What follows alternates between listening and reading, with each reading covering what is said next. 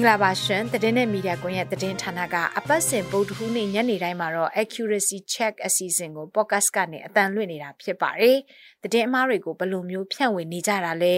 ဒီတစ်ပတ်မှာရောဘယ်လိုသတင်းအမှားတွေရှိနေတယ်လဲဆိုတာကိုနားဆင်ကြရမှာပါ။ကျမတို့ရဲ့ podcast ထုတ်လွှင့်ချက်တွေကိုတော့တိုက်ရိုက်နားဆင်နိုင်တယ်လို့ download လုပ်ထားပြီးတော့အဆင်ပြေတဲ့အချိန်မှာနားထောင်ရင်လည်းရပါတယ်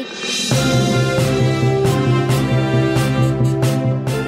ဒီနေ့မှာပြောပြပေးမယ့်သတင်းအမှားတွေကတော့ PDF မိန်းကလေးတွေကိုတစ်ဖက်နိုင်ငံကိုရောင်းစားတယ်လို့သတင်းအမှားတွေဖြန့်ဝေနေပါတယ်။ပို့ PDF တွေကိုလူထုကလက်မခံတဲ့သဘောရုပ်သံဗီဒီယိုဖိုင်အမှားတစ်ခုကိုဖြန့်ဝေထားတဲ့အကြောင်းတွေကိုလည်းတင်ဆက်ပေးဖို့ရှိပါတယ်။ကျွန်မကအာမီပါ။ ပထမဆုံးအနေနဲ့ PDF မိန်းကလေးတွေကိုတစ်ဖက်နိုင်ငံကိုရောင်းစားနေတယ်ဆိုတဲ့သတင်းအမှားအကြောင်းကိုပြောပြပါမယ်။ငွေရေးကြေးရေးနဲ့လက်နက်မလုံလောက်တဲ့ကိစ္စကိုဖြေရှင်းဖို့အတွက် KNU တပ်မဟာ9နယ်မြေမှာတင်နန်းလာတက်နေတဲ့ PDF အမျိုးသမီးလေးတွေကိုထိုင်းနိုင်ငံဘက်ကိုရောင်းစားနေတယ်ဆိုတဲ့သတင်းအမှားတစ်ပုဒ်ကိုတော့စုမြတ်နိုးဆိုတဲ့ Facebook အကောင့်ပိုင်ရှင်က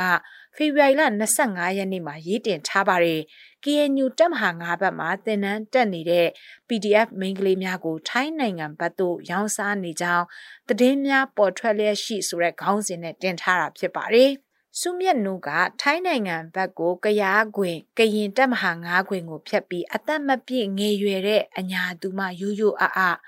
PDF မလေးတွေရောင်းစားခံနေရတယ်တရင်ကတိကြတယ် Free Burma Ranger ကကောင်းတွေချိတ်ဆက်ပေးတယ် ICRC အမျိုးသားတစ္ဆာဖောက်တွေလည်းပါတယ် PDF အကြမ်းဖက်တွေငွေကြေးခက်ခဲမှုနဲ့လက်နက်မလုံလောက်တဲ့ပြဿနာများကိုဖြေရှင်းရန်အတွက် PDF ထဲဝင်ရောက်လာသည့်အသက်မပြည့်သေးသော အမျိုးသမီးငယ်တချို့ကိုတရုတ်နဲ့ထိုင်းနိုင်ငံဗတ်ချန်တွင်လက်နက်နှင့်လဲလှယ်ခြင်းများလှုပ်ဆောင်နေသားသမီးချင်းကိုချင်းစာလို့တင်ပေးတာ ဘဲကလော်ဒုက္ခသည်စခန်းမရောက်ခင်သူတို့ဘဝတွေကြည်မွဖြက်စီးခံရပြီးပြီဆိုပြီးတော့မူရင်းအရေးသားအတိုင်းရေးသားပြီးတော့တင်ထားပါတယ်ဒီရေးသားမှုကိုကျမတို့သတင်းဌာနကစီစစ်လိုက်တဲ့အခါမှာသတင်းအမှားဖြစ်နေတာကိုတွေ့ရပါတယ်။ဘာဖြစ်လို့လဲဆိုတော့ PDF တွေကိုရောင်းစားတယ်ဆိုတဲ့ဖြစ်စဉ်ဟာမြေပြင်မှာတကယ်ဖြစ်ပွားနေခြင်းမရှိဘဲစုမျက်နှိုးဆိုသူကလိန်ညာဝါဒဖြန့်ပြီးတော့ရေးသားထားလို့ပဲဖြစ်ပါတယ်။ စစ်တပ်ကအာဏာသိမ်းခဲ့တဲ့ခေတ်အဆက်ဆက်မှာတော်လှန်ရေးလုပ်နေသူတွေကိုပြည်သူတွေအထင်အမြင်မှားအောင်တည်င်းမားတွေနဲ့ဝါရဖြန့်ပြောဆိုမှုတွေဟာခေတ်အဆက်ဆက်မှာရှိခဲ့တယ်လို့အခုချိန်မှာလည်းရှိနေဆဲဖြစ်တယ်လို့ KNU ရဲ့ဗဟိုကော်မတီဝင်နိုင်ငံသားရေးရာတာဝန်ခံဘဒူစောတိုနီကကျမတို့ Network Media Group ရဲ့အင်တာဗျူးတစ်ခုမှာဖြေဆိုခဲ့ပူးပါတယ်တစ်ဖက်ကကြည့်မယ်ဆိုရင်လည်းစုမြတ်နိုးဆိုသူရေးတင်ထားတဲ့ဒီသတင်းဟာမြေပြင်မှာတကယ်ဖြစ်ပျက်ခဲ့မယ်ဆိုရင်ပေါ့နော်ပြည်သူတွေယုံကြည်စိတ်ချရတဲ့ဒီသတင်းဌာနတွေကသတင်းရေးသားကြမှာဖြစ်ပေမဲ့အခုချိန်ထိဘယ်သတင်းဌာနမှသတင်းရေးသားတင်ဆက်ထားတာကိုကျမတို့မတွေ့ရသေးပါဘူးပြီးတော့စုမြတ်နိုးဆိုတဲ့သူတင်ထားတဲ့သတင်း post ကိုကြည့်မယ်ဆိုရင်လည်းတိကျခိုင်မာတဲ့သက်သေအထောက်ထားတွေပါတဲ့ရေးသားမှုမျိုးမဟုတ်ဘဲနဲ့တစ်ဖက်သားရဲ့ကိုကျင့်တရားနဲ့ဒီအဖွဲ့ရဲ့ဂုံတိတ်ခါကိုပုတ်ခတ်ပြီးတော့ရေးသားထားတာကိုကျမတို့တွေ့ရပါတယ်။ ဒါကြောင့်ဒီအချက်လက်အားလုံးကိုခြုံကြည့်လိုက်တဲ့အခါမှာစုမြတ်နိုးရဲ့ရေးသားမှုတွေကမြေပြင်မှာတကယ်ဖြစ်ပွားခဲ့တာမျိုးမရှိဘဲတော်လန်ရေးလုပ်နေကြတဲ့တိုင်းသားလက်နက်ကိုင်အဖွဲ့အစည်းတွေနဲ့အတူသူတို့ကိုအကူအညီပေးနေတဲ့အဖွဲ့တွေရဲ့ဂုံတိတ်ခါနဲ့ကိုကျင့်တရားတွေကိုထိခိုက်နစ်နာစေခြင်းနဲ့ဒီရည်ရွယ်ချက်နဲ့ရေးသားထားတဲ့သတင်းအမှားဖြစ်တယ်ဆိုတော့ကျွန်တော်တို့စီစစ်တွေ့ရှိခဲ့ရပါတယ်။စုမြတ်နိုးဆိုတဲ့ဒီအကောင့်ပိုင်ရှင်ကတင်ထားတဲ့ဒီသတင်း post ကို ကြိုက်နှစ်သက်သူသဘောထားမှတ်ချက်ပေးသူနဲ့ထပ်ဆင့်ဖြန့်ဝေသူတွေလည်းရှိနေတာကိုကျမတို့တွေ့ရပါတယ်။သတင်းမှဖြန့်ဝေသူတွေအနေနဲ့ PDF တွေနဲ့တိုင်းသားလက်နက်ကိုင်တော်လှန်ရေးအဖွဲ့အစည်းတွေကိုပြည်သူတွေအထင်အမြင်မှားအောင်မထောက်ပံ့မကူညီတော့အောင်အားမပေးကြအောင်ကြောက်လန့်အောင်မဟုတ်မမှန်သတင်းစကားတွေကိုရည်ရွယ်ချက်ရှိရှိနဲ့ဝါရဖြန့်ပြီးတော့ထုံးလွင့်ဖြန့်ဝေနေတယ်ဆိုတာကိုကျမတို့တွေ့ရပါတယ်။ နောက်တစ်ပုတ်ကတော့ပိုအိုတိုင်းသား PDF တွေကိုလူထုက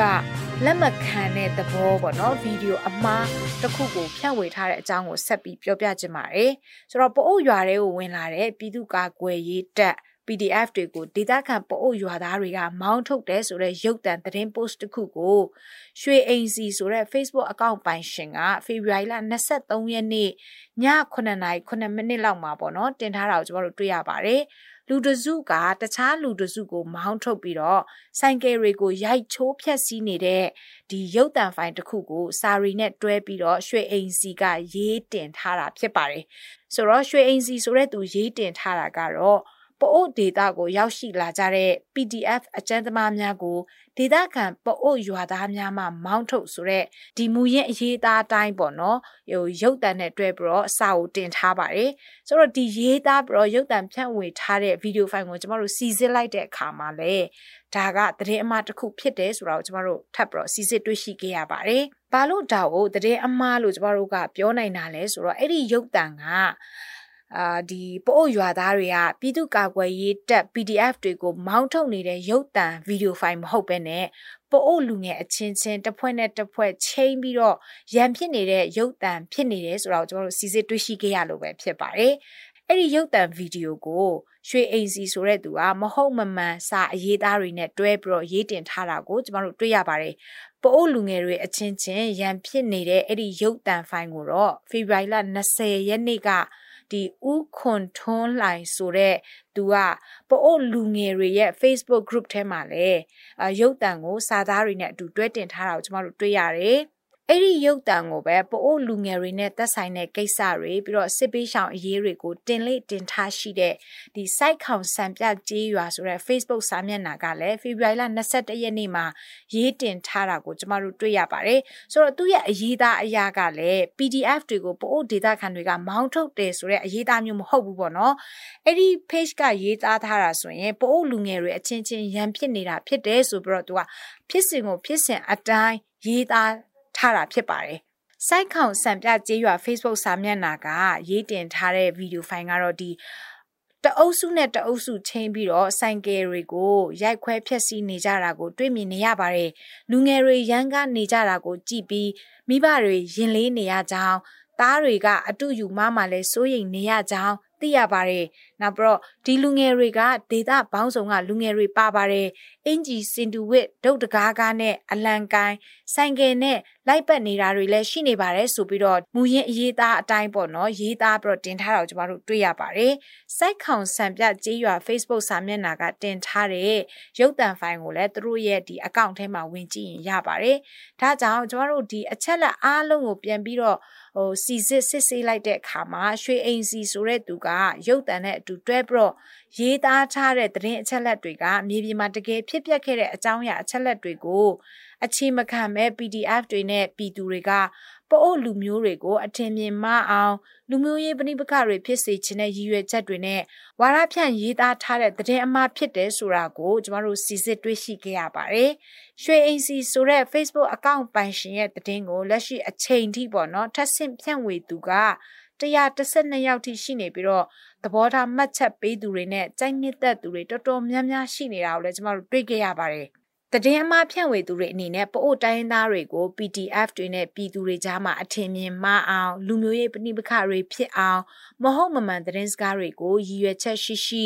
ဝါရဖြန့်ထုတ်လွှင့်ဖြန့်ဝေနေတယ်ဆိုတာကိုကျွန်တော်တို့တွေ့ခဲ့ရပါတယ်။လက်ရှိကာလမှာဒီသတင်းမှားဖြန့်ဝေသူတွေဟာဆိုရင်သတင်းတူသတင်းအမှားတွေကိုသူတို့ကြိုက်တယ်လို့ပေါ့နော်။ပုံဖော်ဖန်တီးရေးသားပြီးတော့လူမှုကွန်ရက်စာမျက်နှာအစုံကိုတုံးပြီးတော့ဖြန့်ဝေနေတာကိုတွေ့ရတယ်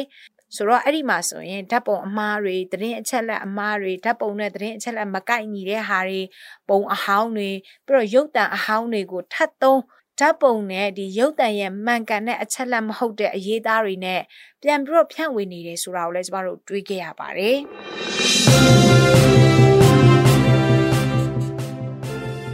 ဒီနေ့ကျွန်မပြောပြပေးခဲ့တဲ့သတင်းအမှားနှစ်ပုတ်လုံးကိုပြန်ကြည့်မယ်ဆိုရင်သတင်းအမှားဖြန့်ဝေနေတဲ့သူတွေကပြည်သူ့ကာကွယ်ရေးတပ်ဖွဲ့တွေအပေါ်ပြည်သူတွေအနေနဲ့အထင်မြင်မှအောင်ရည်ရွယ်ချက်ရှိရှိနဲ့ပေါ့နော်လှုပ်ဆောင်နေတာကိုတွေ့ရပါတယ်။လက်ရှိမှာဆိုရင်သတင်းအမှားဖြန့်ဝေသူတွေကတိုင်းသားလက်နက်ကိုင်တော်လှန်ရေးအဖွဲ့အစည်းတွေနဲ့ပတ်သက်တဲ့သတင်းအမှားနောက်ပြီးတော့ NUG, CRPH, PDF တွေနဲ့ပတ်သက်တဲ့သတင်းအမှား နိုင်ငံရေးကောင်းဆောင်တွေနာမည်ကြီးပြီးတော့ထင်ပေါ်ကျော်ကြားတဲ့သူတွေနဲ့ပတ်သက်တဲ့သတင်းအမှားတွေအပြင်လူမျိုးတစ်မျိုးနဲ့တစ်မျိုးကြားမှာမုံတီးအောင်လူမျိုးရေးပဋိပက္ခတွေဖြစ်စေအောင်ဆိုတဲ့ရည်ရွယ်ချက်တွေနဲ့ပြောဆိုရေးသားမှုတွေကိုရည်ရွယ်ချက်ရှိရှိနဲ့ပေါ့နော်တဆင့်ထပ်ဆင့်ထပ်ဆင့်ထပ်ဆင့်ပြီးတော့ရေးသားဖြန့်ဝေနေတယ်ဆိုတာကိုကျွန်တော်တွေ့ရပါတယ်